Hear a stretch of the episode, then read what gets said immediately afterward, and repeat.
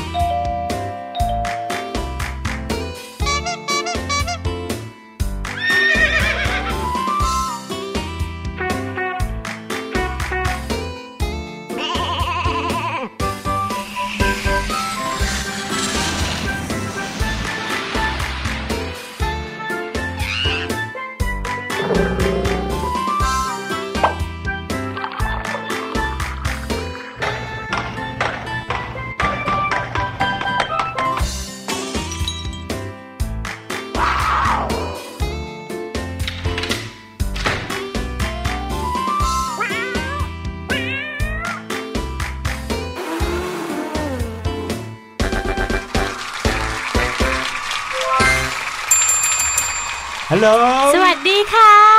สวัสดีชาวเสียงสนุกทุกคนครับพี่หลุยและก็พี่แนนมาถึงแล้วเย้เย้เย้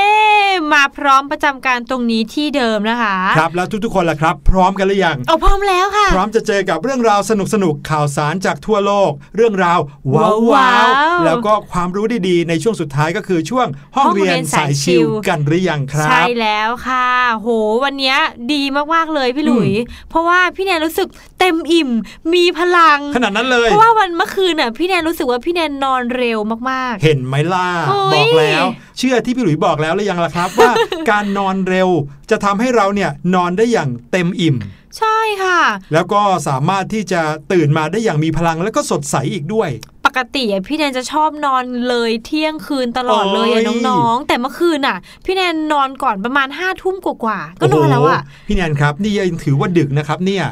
จริงๆแล้วเนี่ยถ้าเราอยากจะให้โกรทฮอร์โมนในร่างกายของเราทำงานอย่างเต็มที่นะต้องนอนก่อนสี่ทุ่มโอ้โห ยากมากเลยค่ะพี่หลุยที่ต้องพูดแบบนี้ก็เพราะว่าในช่วงเวลาที่เราปิดเทอมกันยาวๆเพราะว่าโควิด -19 ทำให้เรายังไม่เปิดเทอมสักทีเนี่ยนะครับก็เลยทำให้เด็กๆเนี่ยเริ่มที่จะนอนดึกขึ้นทุกวันเลยใช่ไหมล่ะพี่หลุยพูดอย่างนั้นไปพี่หลุยเนี่ยเห็นหลายๆคนเริ่มมาบ่นกันแล้วล่ะครับว่าช่วงเนี้ยเด็กๆที่บ้านนอนตื่นสายกันใหญ่เลยอุ้ยก็จริงอ่ะเนื่องจากว่าพอตกกลางคืนเนี่ยนะครับปกติแล้วคุณพ่อคุณแม่จะเร่งให้น้องๆเข้านอนเร็วๆเพราะว่าจะต้องตื่นแต่เช้าบางคนเนี่ยบ้านอยู่ไกลโรงเรียนนะครับก็จะต้องตื่นกันตั้งแต่ตีห้าครึ่งหกโมงกันเลยทีเดียวนั่นก็เลยทำให้ต้องเข้านอนกันตั้งแต่สองทุ่มบ้างสองทุ่มครึ่งบ้างโอ้โหสองทุ่มนี่น่าจะตั้งแต่ประมาณพี่แดนอยู่ประถมต้นนี่นะคะสองทุ่มอ่ะเด็กๆเนี่ยส่วนใหญ่แล้วนอนไม่เกินเวลานี้นะครับสามทุ่มอย่างมากสุดเลยนะสามทุ่มครึ่งแต่ว่าเดี๋ยวนี้เนี่ยเด็กนอนกันดึกมากขึ้นเนื่องจากว่าตื่นเช้าแล้วยังไม่ต้องไปโรงเรียนไงเพราะยังไม่ต้องไปโรงเรียนคุณพ่อคุณแม่ก็เลยไม่ค่อยจะเข้มงวดเท่าไหร่ให้นอนดึกได้กลายเป็นความเคยชินไปครับโอ้ยไม่ดีเลยเนาะนี่จะบอกว่าเหลือเวลาอีกเพียงไม่ถึง1เดือนเท่านั้นนะครับเราก็จะต้องเปิดเทอมกันแล้วอุ๊ยงั้นเราต้องซ้อมนอนเร็วใช่ต้องซ้อมนอนเร็วกันแล้วละครับเพื่อที่จะได้ตื่นแต่เช้าได้อย่างไม่งัวเงียลองนึกภาพว่าเราจะต้องนอนกันสักประมาณวันละ8ชั่วโมงถ้าเราจะต้องตื่น 6:00 น.เช้านอน8ชั่วโมงควรจะเป็นสักนอนกี่โมงดีสี่ทุ่มสามทุ่มครึ่งนี่ไหมประมาณนั้นถ้าเกิดว่าเราเข้านอนเนี่ยนะครับก็จะต้องเผื่อเวลาก่อนหลับสักนิดนึงแบบพยายามนอนอย่างสงบแล้วก็ทำให้ค่อยๆหลับไปเนี่ยน่าจะใช้เวลาอีกสักพักหนึ่งเพราะฉะนั้นสามทุ่มเนี่ยเป็นเวลาที่ควรจะต้องเข้านอนแล้วใช่หลับกันให้แบบสนิทได้แล้วนะครับเพราะว่าถ้าเกิดว่าเรายิ่งนอนมากเท่าไหร่ยิ่งดีต่อสมองแบบพี่แนนวันนี้สดใสเลยใช่เลยค่ะน้องๆโอ้โหมันดีมากๆเลยนะคะเนี่ยก็แนะนำอยากให้น้องๆนอนเร็วกันใครที่อาจจะแบบนอนช้าเพราะว่าคุณพ่อคุณแม่อาจจะทำงานดึกอ่ะแล้วกว่าจะกลับมาต้องรอนอนพร้อมกันหรือเปล่าอันนี้ไม่แน่นะครับบางบ้านเนี่ยมีคุณแม่คนหนึ่งหรือคุณพ่อคนหนึ่งหรือคุณปู่คุณย่าคุณตาคุณยายที่อยู่ที่บ้านช่วยกันเลี้ยงกันอยู่เนี่ยนะครับก็อาจจะพาน้องๆเข้านอนได้เร็วถึงแม้ว่าคุณพ่อคุณแม่จะยังไม่กลับถึงบ้านแต่จะบอกว่าส่วนใหญ่แล้วพี่หลุยว่ามักจะกลับถึงบ้านกันเร็วนะช่วงนี้มีเคอร์ฟิวใช่ไหมจะต้องรีบกลับบ้านกันให้เร็วๆคุณพ่อคุณแม่ก็มักจะกลับเร็วกว่าปกติอยู่แล้วนะครับยังไงซะพี่หลุยพี่แนนก็ส่งเสริมนะแล้วก็อยากจะให้ทุกบ้านเลยนะครับอยู่บ้านกันเร็วๆนะครับประมาณ1 ทุ่มตรงเนี่ยอยากให้พร้อมหน้าพร้อมตากันได้แล้วแต่ถ้าเกิดว่ามันสุดวิสัยไม่ไหวจริงๆอย่างน้อยก็อย่านอนกันดึกก็แล้วกันนะครับค่ะวันนี้นะครับในช่วง What's going on เป็นข่าวหนึ่งที่เกี่ยวกับครอบครัวเหมือนกัน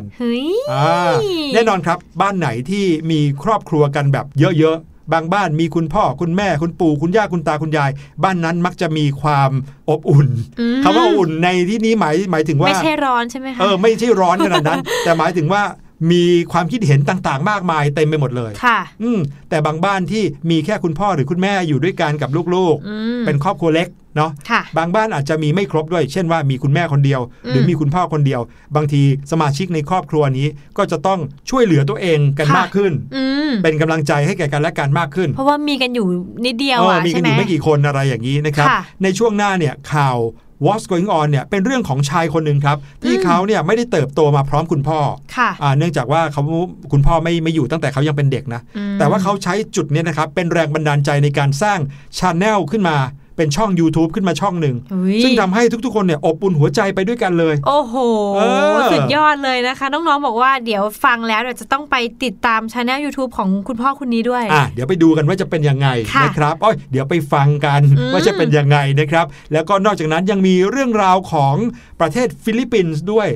ที่ในประเทศไทยเรานี้นะครับอาจจะกำหนดวันเปิดเทอมกันละว่าจะเป็นวันที่เท่าไหร่แต่ในฟิลิปปินส์เนี่ยผู้นำประเทศเขายังไม่ยอมกำหนดครับเพราะเขากลัวว่าเด็กๆเนี่ยจะติดเชื้อไวรัสโควิด -19 กันโอ้โหป้องกันกันให้สุดเลยจะเป็นยังไงเดี๋ยวไปติดตามกันในช่วงหน้ากับ What's going on ครับ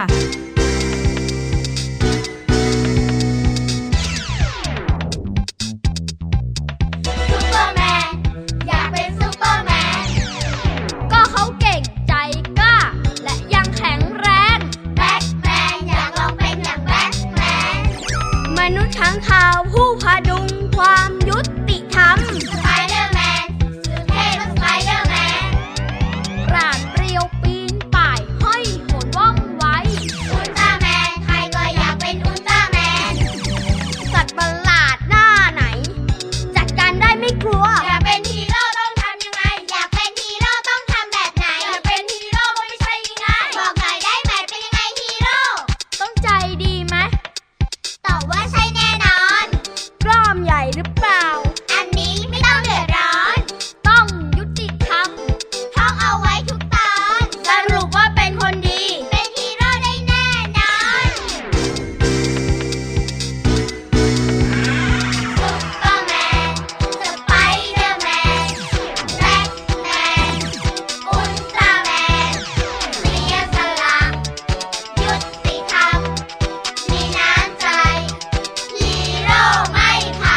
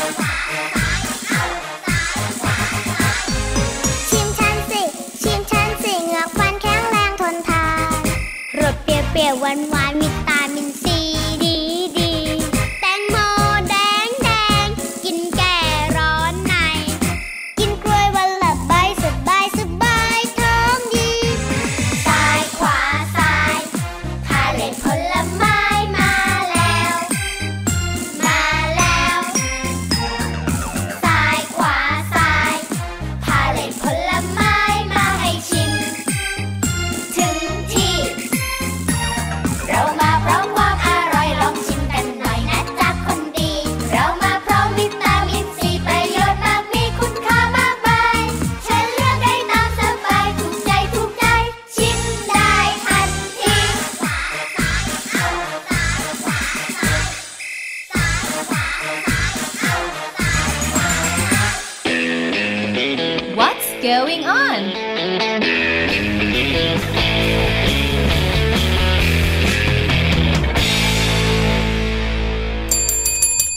เข้าสู่ช่วงแรกของเสียงสนุกในวันนี้ครับช่วง What's going on พาน้องๆมาฟังข่าวนะครับจากทั่วทุกมุมโลกเลยข่าวก็มาจากทั้งทางอเมริกาอังกฤษยุโรปเนาะอินเดียเอเชียผมมาจากหลายประเทศเลยไหมคะก็มีนะครับก็จะได้รู้ว่าในช่วงเวลาที่เราเนี่ยกักตัวอยู่กับบ้านกันหรือว่าเตรียมตัวเรียนรู้การเรียนการสอนออนไลน์นะครับในประเทศไทยเราเนี่ยผู้หลักผู้ใหญ่ทำงานเด็กๆอยู่บ้านเราก็ทำกันอย่างนี้แต่ว่าประเทศอื่นเขามีอะไรคืบหน้าทำอะไรกันไปบ้างแล้วใช่แล้วค่ะวันนี้ข่าวแรกของเรานะครับเป็นเรื่องราวของคุณพ่อคนหนึ่งแต่เขาได้ชื่อว่าเป็นคุณพ่อของคนจำนวนมากไปแล้วตอนนี้หนุ่มคนนี้นะครับมีชื่อว่าคุณร็อบเคนนี่ครับเขาเป็นยูทูบเบอร์ยูทูบเบอร์ก็คือคนที่ทำคลิปลงไปใน YouTube นี่เองนะครับแล้วก็คลิปของเขาเนี่ยมีผู้คนติดตามเป็นจำนวนมากเลยมาถึงตอนนี้ก็ประมาณ1ล้านเกือบ200,000 คนละเกือบ1,200,000 คนแล้วนะครับเยอะมากเยอะจริงๆซึ่งชื่อช่องของเขานะครับมีชื่อว่า Dad How do I หมายความว่าทำไงดีครับ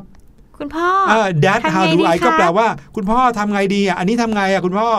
อันนี้คือชื่อที่แปลเป็นไทยนะถามว่าทำไมเขาถึงทำช่องนี้ขึ้นมามีเรื่องราวความเป็นมาที่น่าสนใจมากๆเลยครับเชื่อว่าทุกๆคนเนี่ยก็คงจะเคยมีช่วงเวลาที่ของในบ้านพังอ่ะเช่นว่าเราเนี่ยอาจจะไปเปิดปิดก๊อกน้ำแรงจนก๊อกน้ำหักคามือสายชำระในห้องน้ำพัง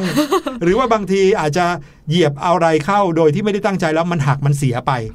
หลายคนก็พังแล้วไม่รู้จะทำยังไงดีก็ต้องวิ่งไปหาคุณพ่อเนาะหรือผู้ใหญ่ในบ้านให้ช่วยแก้หน่อยแล้วก็ไม่รู้เป็นอะไรนะครับแทบจะทุกบ้านเลยคุณพ่อของเราเนี่ยมักจะเป็นคนที่เก่งสุดๆไปเลยนั่นน่ะสิซ่อมได้ทุกอย่างกำลังนึกถึงคุณพ่อของพี่แดนเหมือนกันค่ะทำอะไรเนี่ยซ่อมได้หมดสมมุติว่าพัดลมเสียอ่ะซ่อมได้หรือว่ารถประมาณนึงอาจจะไม่ได้ซ่อมแบบถึงกับเป็นช่างนะคะแต่ว่ามันมีความผิดปกติกับรถอ่ะก็ดูได้สามารถรู้ว่าแบบว่ามันเป็นอะไรอะไรอย่างเงี้ยนะครับจนทั้งทำให้บางคนเนี่ยพอไปทำอะไรเสียหายหักพังในบ้านเข้าตะโกนเรียกคุณพ่อก่อนเลยใช่เลยไม่น่าเชื่อว่าคุณพ่อของทุกๆบ้านเนี่ยแทบจะเป็นช่างประจำบ้านเลยก็ว่าได้ใช่ค่ะแต่ชายคนนี้ชื่อว่าร็อบครับเขาต้องใช้ชีวิตอยู่นะครับพร้อมกับพี่น้องอีกถึง7คนโดยที่ไม่มีคุณพ่อคอยช่วยนำทางสิ่งต่างๆตั้งแต่เด็กจนโตครับ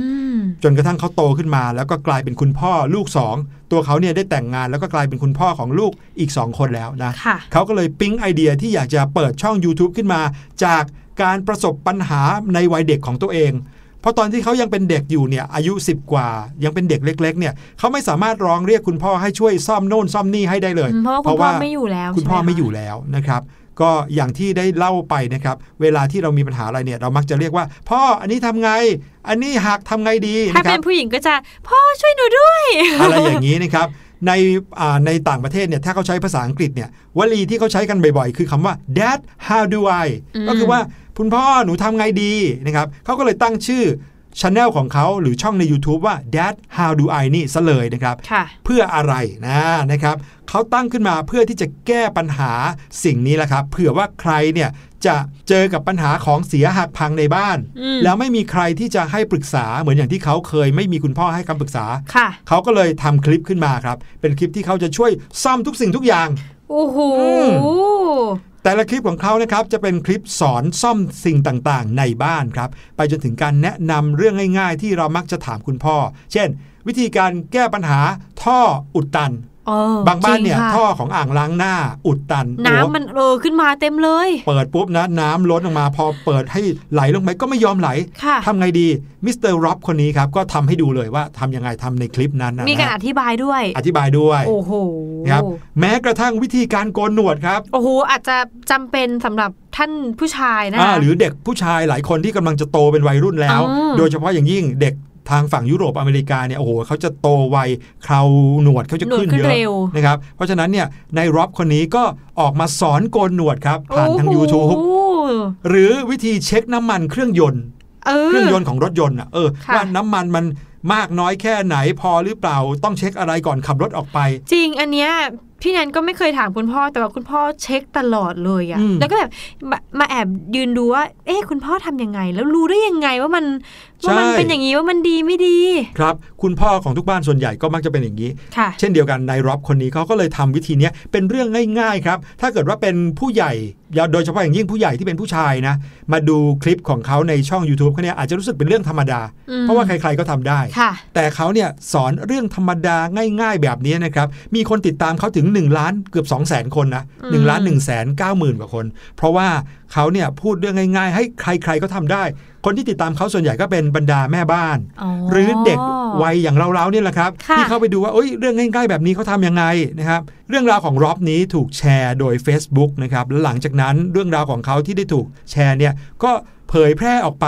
ทำให้มีคนติดตาม YouTube เพิ่มขึ้นอีกหลายเท่าเลยทีเดียวนะครับจากนั้นร็อบเขาก็เลยออกมาอัดคลิปขอบคุณเหล่าบรรดาผู้ติดตามเป็นล้านๆคนของเขาเพราะว่าเขาเนี่ยไม่สามารถที่จะตอบอินบ็อกซ์ได้ทุกๆคนก็บอกว่าโอ้โหขอบคุณมากๆเลยที่พากันมาติดตามเขาเนี่ยก็แค่อยากจะทำเรื่องเล็กๆน้อยๆอย่างที่เขาเคยเจอปัญหามาในวัยเด็กแล้วไม่มีคุณพ่อคอยช่วยดูแลให้นะครับเขาก็เลยฝึกทำเองแล้วพอทำเป็นเขาก็เลยอยากจะแบ่งปันเพื่อจะได้ไม่ต้องเจอปัญหาแบบที่เขาเจอรู้ไหมครับว่าในโลกโซเชียลตอนนี้เนี่ยบอกว่าร็อบเนี่ยเป็นเหมือนคุณพ่อของชาวเน็ตไปแล้วโอ้โห ดีเลยค่ะพี่หลุยเพราะว่าเขาสอนเรื่องราวเล็กๆน้อยๆแบบนี้แล้วก็ทำให้หลายๆคนชื่นชอบเขามากๆเลยนะครับหรือก็ต้องขอปรบมือให้กับคุณร็อบคนนี้ว้า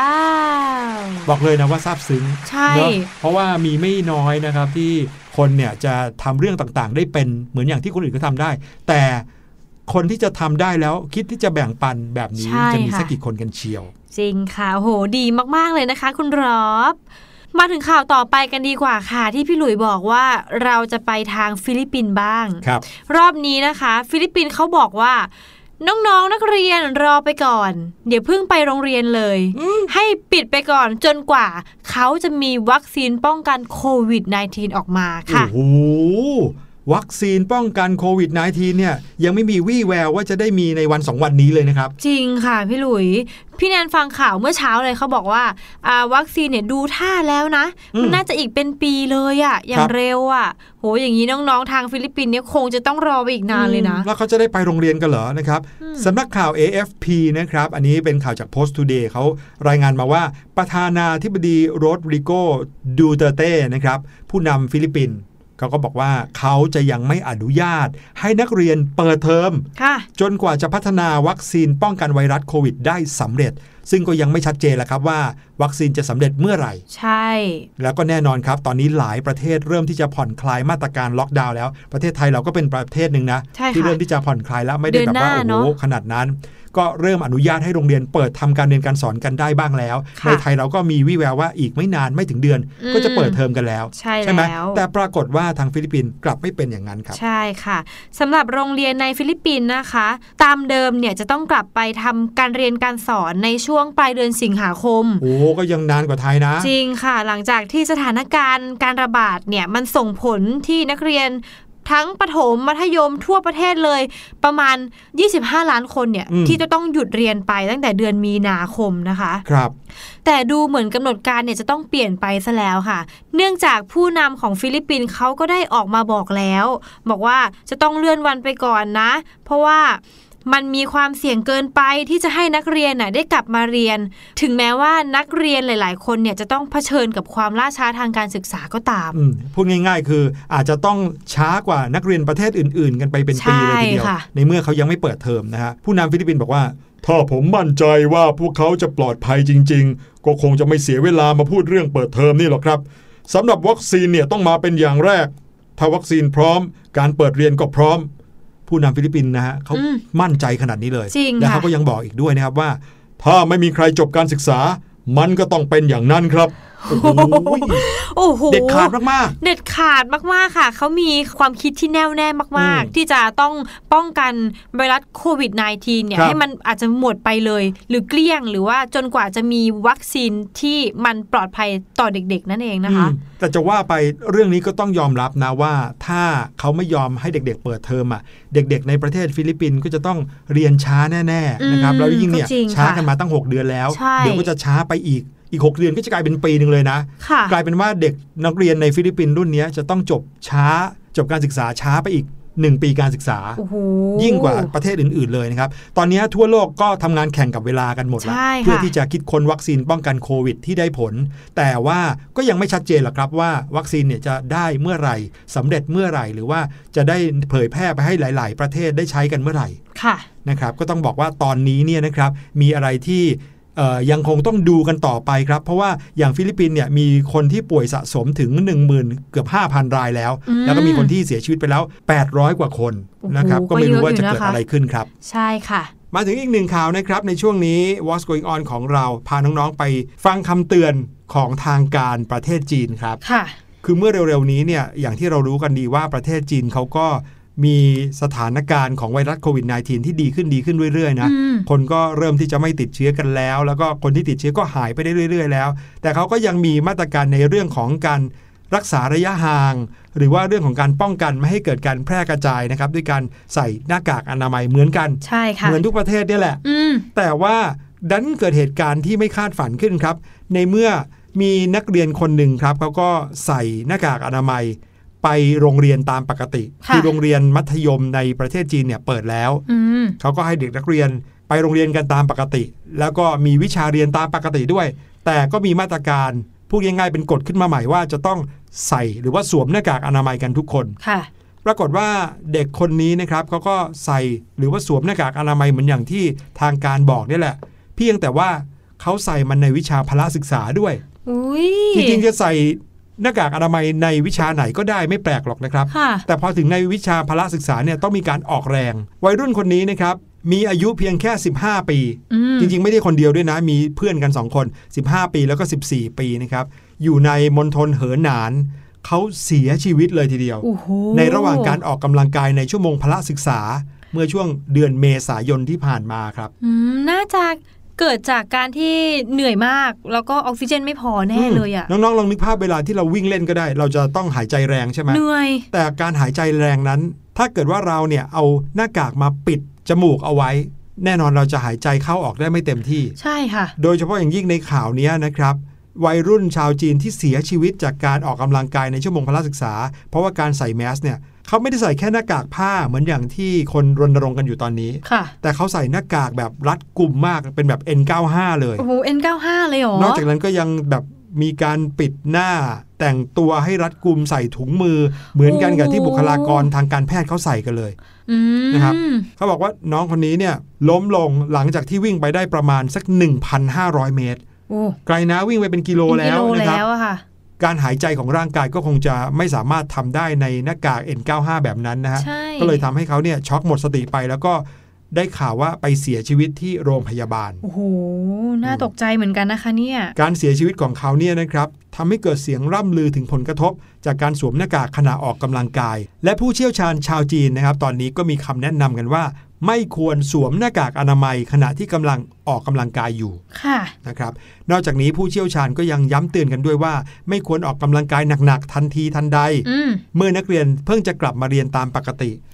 ก็คือว่าในช่วงที่ร่างกายเราหยุดไปหลายเดือนเนี่ยอยู่บ้านกักตัวไปเนี่ยเป็นกิจวัตรประจำวันเราก็ไม่ค่อยได้ออกแรงออกกำลังดังนั้นพอกลับมาโรงเรียนแล้วมีการออกกำลังกายกันเต็มที่มันอาจจะหนักเกินไปสำหรับร่างกายที่ไม่ได้ฝึกให้เคยชินมาก่อนผู้เชี่ยวชาญเขาก็แนะนำว่าควรให้นักเรียนเนี้ยออกกำลังกายเบาๆครับไม่เน้นการออกกำลังกายที่เป็นภาระกับร่างกายมากเกินไป อย่างมากก็เดินให้มีเหงื่อซึมๆอะไรอย่างเงี้ยนะครับไม่ใช่วิ่งอัดแรงๆไปอันนี้ก็จะทำให้ร่างกายหายใจไม่ทันได้นะครับจริงค่ะโอ้โหเป็นข่าวที่เป็นอุทาหรณ์ให้กับบ้านเรานะและทั้งหมดนั้นก็คือข่าวในช่วง What's Going On ในวันนี้นะคะครับผมเดี๋ยวให้น้องๆไปพักฟังเพลงกันก่อนช่วงหน้ากลับมานะครับพี่ลูกเจี๊ยบรอน้องๆอยู่แล้วกับรู้หรือไม่ครับ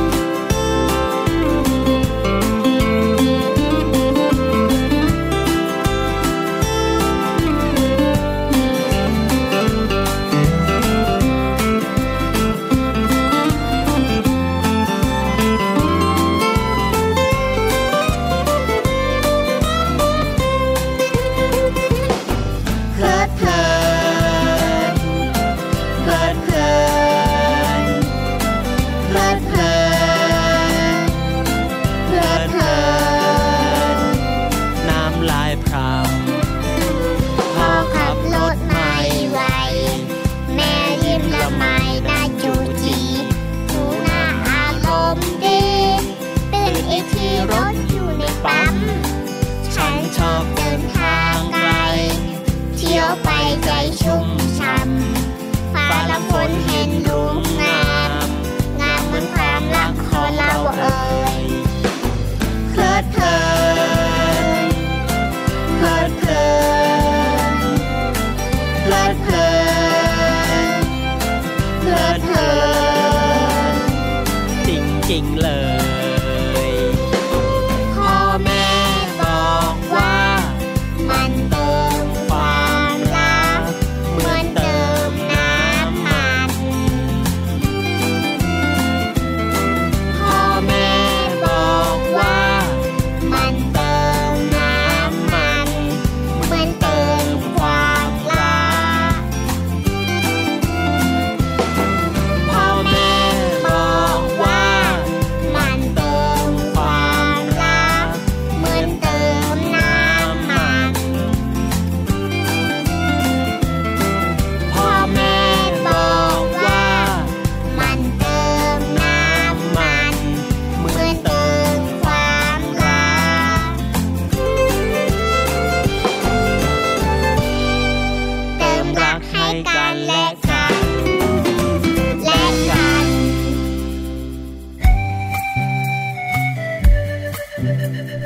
แต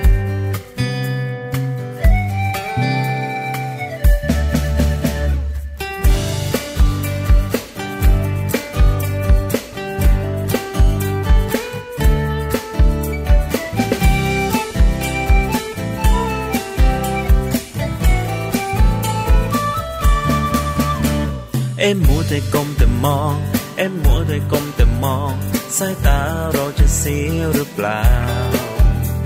อย่าลืมใส่ใจคนรักรอบข้างคุณใช้ให้รู้เท่าทันเอ็มมัวแต่ก้มแต่มองเอ็มมัวแต่ก้มแต่มองใช่เกินความจำเป็นหรือเปล่าก็เห็นผู้ใหญ่ใครๆก็เป็นทางนั้นหรือเราทำตามเขาเมื่อไรจะวางสักทีแล้วทำการบ้านจ้องอยู่อย่างนั้นไม่เห็นได้อะไรโอ้ได้แน่นอนสาระก็มากไปถ้าไม่ชัดไม่ไหลเดี๋ยวไม่ทันเขาเอ็มมัวแต่ก้มแต่มองเอ็มมัวแต่ก้มแต่มองสายตาเราจะเสียหรือเปล่าอย่าลืมใส่ใจคนรักรอบข้างคุณใช้ให้รู้เท่าทันเอ็มมัวแต่ก้มแต่มองเอ็มมัวแต่ก้มแต่มองใช่เกินความจำเป็นหรือเปล่าก็เห็นผู้ใหญ่ใครๆก็เป็นทางนั้นหรือเราต้องทำตามเขาอย่าดูละสายตาแป๊บหนึ่งยังมีหลายงานอยากให้ฟังพี่บ้างสักคำเดี๋ยวจะมาหาว่าไม่เตือนจะวางแล้วแป๊บเดียวนิดหนึ่งจะรีบทำการบ้านเร็วไว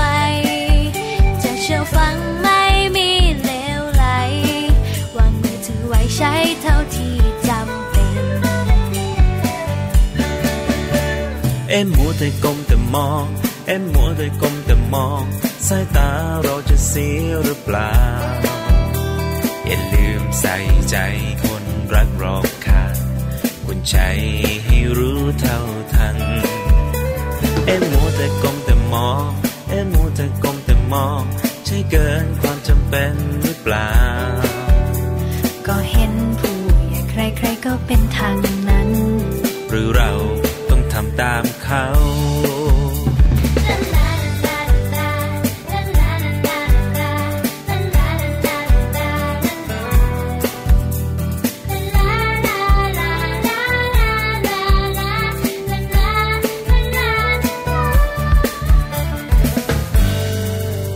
เข้าสู่ช่วงที่2ของเสียงสนุกในวันนี้นะครับใช่แล้วเป็นเรื่องราวที่พี่ลูกเจี๊ยบกำลังรอเราอยู่นะครับรวมไปถึงเรื่องนี้นะพี่หลุยว่าเป็นเรื่องที่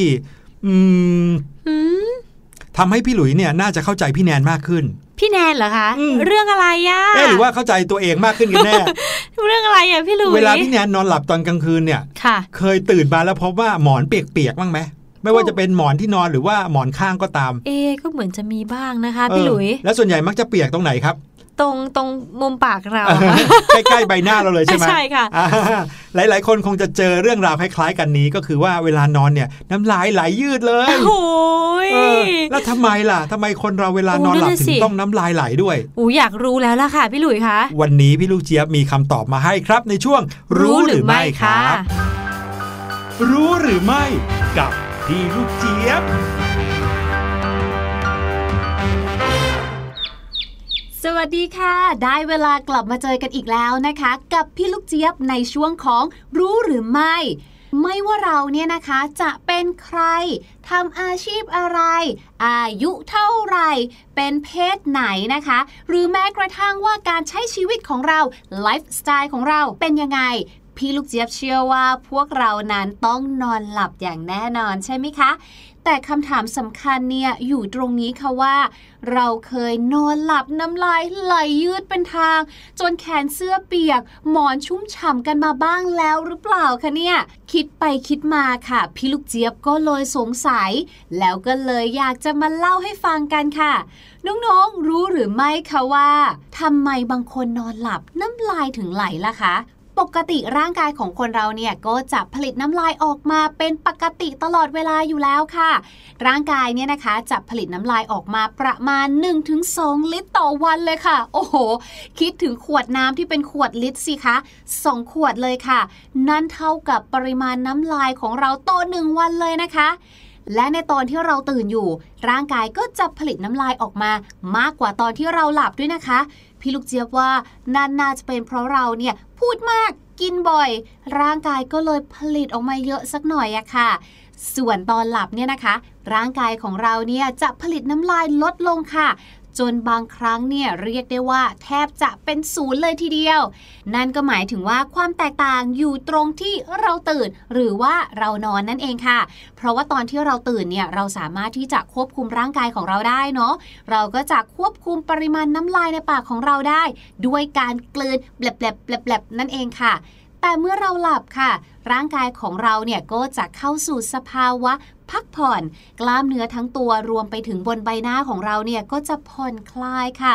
ปากของเราก็จะผ่อนคลายค่อยๆเผลออ้ากว้างออกค่ะน้ำลายที่สะสมอยู่ในปากก็เลยไหลออกมานอกปากเพราะว่าเราเนี่ยไม่ได้กลืนลงท้องเหมือนตอนที่เราตื่นนั่นเองค่ะแต่น้องๆไม่ต้องเป็นห่วงนะคะอาการที่นอนหลับน้ำลายไหลเนี่ยไม่ใช่อาการที่ผิดปกติอะไรค่ะมักจะเกิดขึ้นเวลาที่เราเนี่ยหลับลึกหลับสนิทยิ่งวันไหนที่เราเหนื่อยมากๆเป็นพิเศษเนี่ยเราก็ยิ่งหลับลึกมากเท่านั้นล่ะค่ะรวมไปถึงใครก็แล้วแต่ที่ชอบนอนตะแคงข้างค่ะน้ำเนี่ยมันก็ต้องไปตามแรงโน้มถ่วงของโลกอยู่แล้วล่ะค่ะแต่ว่าก็แอบมีดอกจันอยู่นิดนึงนะคะเรื่องของการนอนหลับน้ำลายไหลเนี่ยอาจจะมีสาเหตุอื่นร่วมอยู่ด้วยเหมือนกันนะเช่นใครที่เป็นโรคหวัดค่ะมีอาการคัดจมูกหายใจไม่ออกนะคะก็มักจะต้องนอนอ้าปากหายใจทางปากค่ะน้ำลายเนี่ยก็อาจจะไหลออกมาได้ค่ะส่วนใครนะคะที่ขี้เกียจไม่อยากจะซักปลอกหมอนบ่อยๆค่ะ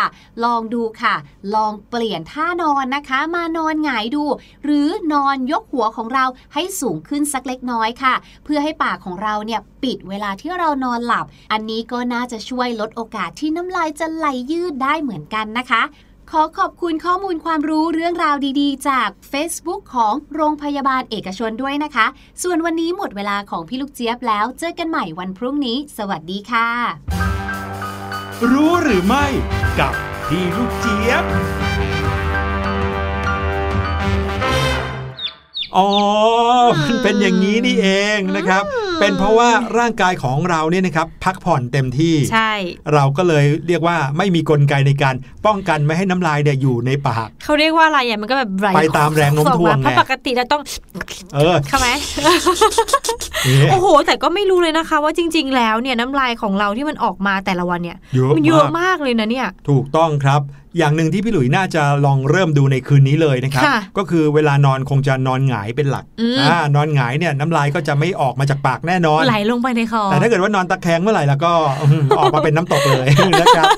ขอบคุณพี่เจี๊ยบนะคะขอบคุณพี่เจี๊ยบมากๆครับเดี๋ยวเราไปพักกันก่อนช่วงหน้ากลับมานะครับในช่วงห้องเรียนสายชิลวันนี้จะพาน้องๆไปรู้จักกับเรื่องราวของการบรรพชาอุปสมบทครับ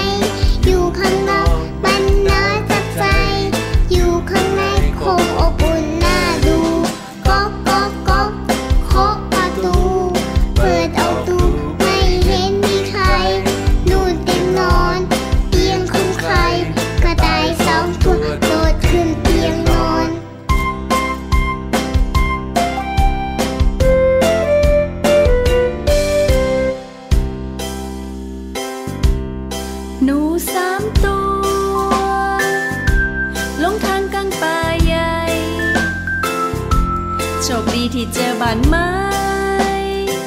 เป็นบ้านใครก็ไม่รู้ไม่รู้ไม่รู้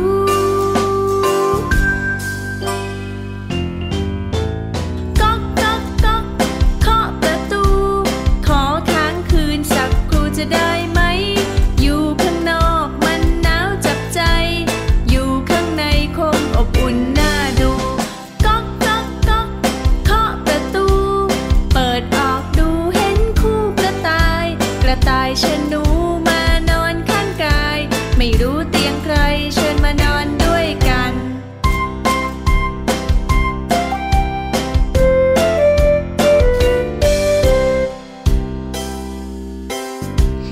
้างสี่ตัวลงทางกองฟ้าใหญ่โชคดีที่เจอวันไม้เป็นบ้านใครก็ไม่รู้ไม่รู้ไม่รู้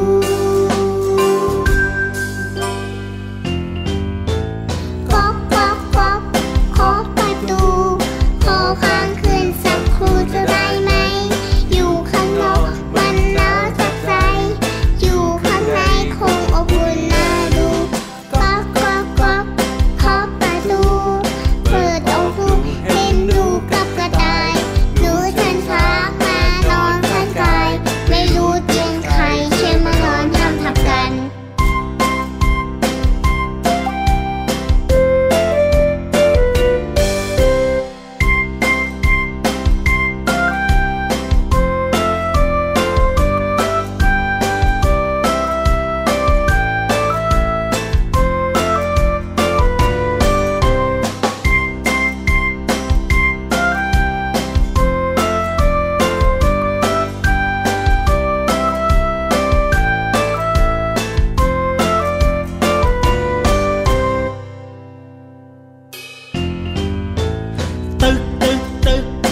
ากประตูเงาใครไม่รู้ดำดำใหญ่ๆเดินช้าๆเข้ามาข้างในกระต่ายหนูช้างคงกลัวหน้าดูเฮ้อเฮ้อเฮ้อมีหัวเราะบอกไม่ต้องกลัวนะไม่ต้องกลัวเราเป็นเจ้าของบ้านนะไม่ต้องกลัวฉันเพื่อนทุกตัวมาสดน้ำสุกกัน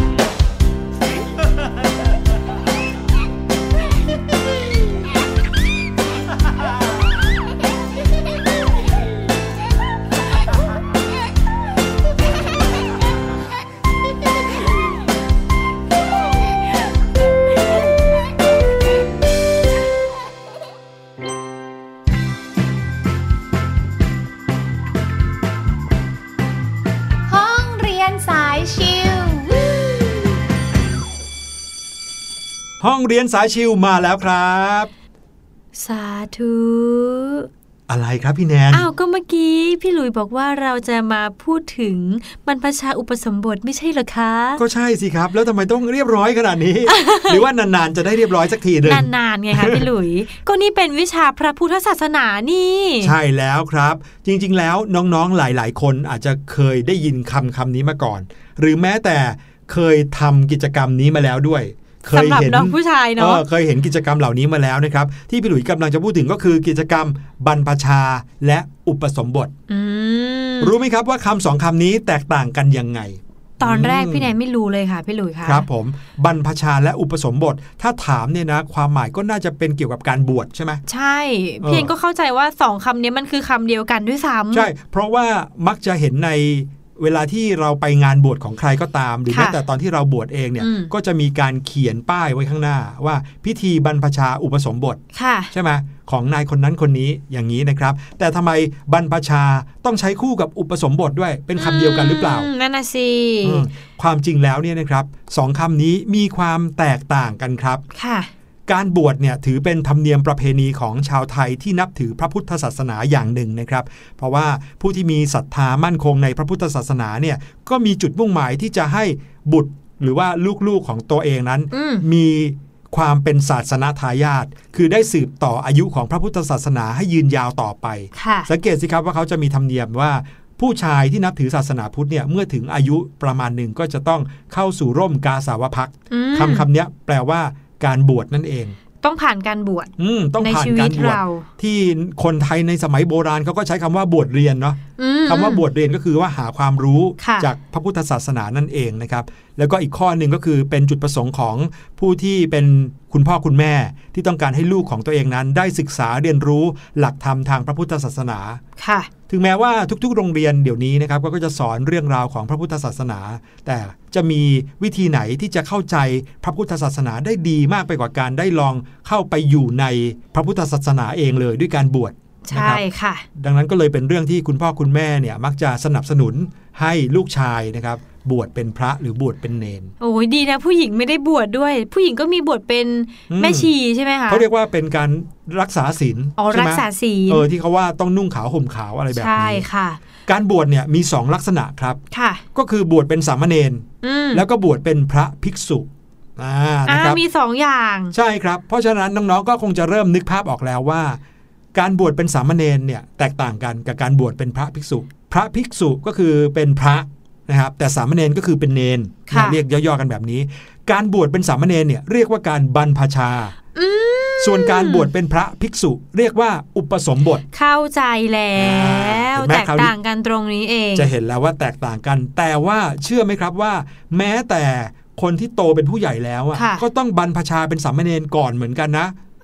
สามเณรไม่ใช่แค่เด็กเหรอคะบางคนบอกว่าการเป็นสามเณรหมายถึงเป็นพระตัวเล็กๆใช่ไหมก็คือเป็นเณรก็จะต้องเป็นเด็กแต่ถ้าใครเป็นผู้ใหญ่แล้วก็ต้องเป็นพระแต่ความจริงแล้วเนี่ยนะครับผู้ใหญ่ก็เป็นเณรได้เหมือนกันครับเมื่อก่อนตอนที่พี่แนนใส่บาตรหรือว่าทำบุญตักบาตรที่มีพระเดินมาบิณฑบาตตอนเช้าพี่แนนก็จะเห็นเป็นพระเป็นผู้ใหญ่อะแต่ก็จะมีเนนเด็กตัวเล็กๆเดินตามมาพี่เนนก็เข้าใจว่าพระคือเป็นคนที่โตแล้วแล้วก็เนนคือเด็กอยู่ครับผมความหมายนั้นก็ถูกแต่ว่ายังไม่ 100% ครับเนื่องจากว่าการบรรพชานั้นหมายถึงการบวชเป็นสามเณรซึ่งคำว่าเป็นสามเณรไม่ได้แปลว่าต้องเป็นเด็กนะเพราะสามเณรนั้นคือการเว้นจากพฤติกรรมต่างๆที่เคยทำในตอนที่ยังไม่บวชหรือว่าตอนที่เป็นชีวิตคฤหัสถ์หันมาใช้ชีวิตแบบสันโดษสงบนะครับมีจุดมุ่งหมายเพื่อที่จะหลุดพ้นจากกิเลสที่เป็นจุดหมายปลายทางของชีวิตการบรรพชาเนี่ยเป็นอะไรที่เป็นเบื้องต้นของการอุปสมบทนั่นแปลว่าสมมติอย่างพี่หลุยวันนี้อายุเกิน20ปีแล้วก็เป็นผู้ใหญ่แล้วใช่ไหมครับใช่ก่อนที่พี่หลุยจะอุปสมบทเป็นพระภิกษุเนี่ยพี่หลุยต้องบรรพชาเป็นสามเณรซะก่อนในวันนั้นเลยนะครับสมมติว่าพี่หลุยบรรพชาเป็นสามเณรเนี่ยเป็นการบอกว่าจากนี้ไป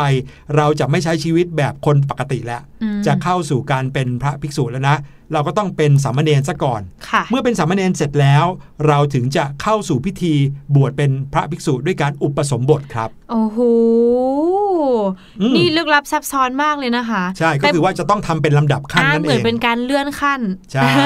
นะครับคืออยู่ดีๆพี่หลุยผู้ซึ่งโตแล้วเป็นผู้ใหญ่แล้วเนี่ยนึกจะบวชเป็นพระไม่ใช่ว่าอยู่ดีๆไปอุปสมบทเลยพอโกนศีรษะปุ๊บแล้วกลายเป็นพระเลยไม่ใช่ต้องเข้าพิธีเป็นสามเณรซะก่อนแล้วจากสามเณรค่อยเข้าพิธีต่อไปเป็นพระภิกษุด้วยการอุปสมบทโอ้โหนะครับถามว่ามีความแตกต่างกันยังไงก็คือสามเณรเนี่ยจะถือศีลเพียงแค่10ข้อเท่านั้นนะครับคนทั่วไปก็เขาก็จะแนะนำหรือว่าส่งเสริมให้ถือศีล5ใช่ไหมใช่ถ้าเป็น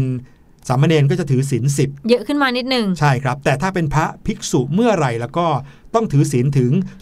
227ข้อเลยครับ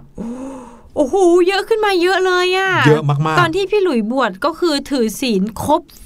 227ข้อ27ข้อเลยใช่ครับซึ่งบางทีก็จะเป็นข้อเล็กๆน้อยๆนะครับที่จะแตกต่างกันกับสามเณรนะครับส่วนใหญ่แล้วก็เพื่อที่จะให้พระภิกษุเนี่ยมีกิจวัตรหรือว่ามีการครองตนให้แตกต่างจากคนที่เป็นคฤหัสถ์คำว่าคฤหัสถ์หมายถึงบุคคลทั่วไปนะครับนั่นก็คือความหมายของคำว่าบรรพชาและอุปสมบทนั่นเองครับสาธุ เอาละค่ะวันนี้นะคะรายการเสียงสนุกก็คือเต็มรสครบรสทุกรสชาติเลยไม่ว่าจะเป็นสิ่งดีๆหรือว่าเรื่องฮึหรือว่าเรื่องว้าวๆแล้วก็เรื่องราวดีๆที่พี่หลุยส์กับพี่แนนได้นำมาฝากน้องๆในวันนี้ค่ะรายการเสียงสนุกวันนี้หมดเวลาลงแล้วเดี๋ยวพบกันใหม่ในครั้งหน้านะคะสวัสดีค่ะสวัสดีครับ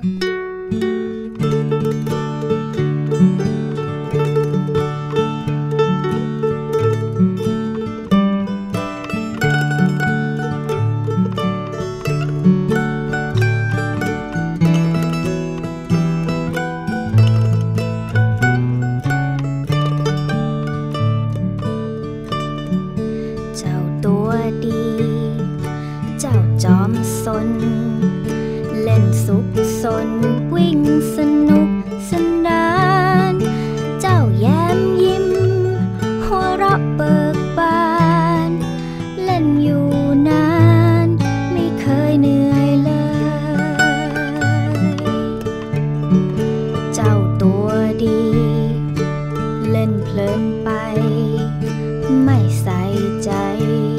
ที่แม่พร่ำสอนเล่นผาดโผ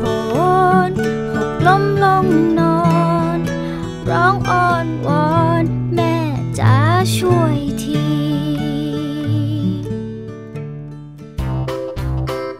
สะบัดจินตนาการสนุกกับเสียงเสริมสร้างความรู้ในรายการ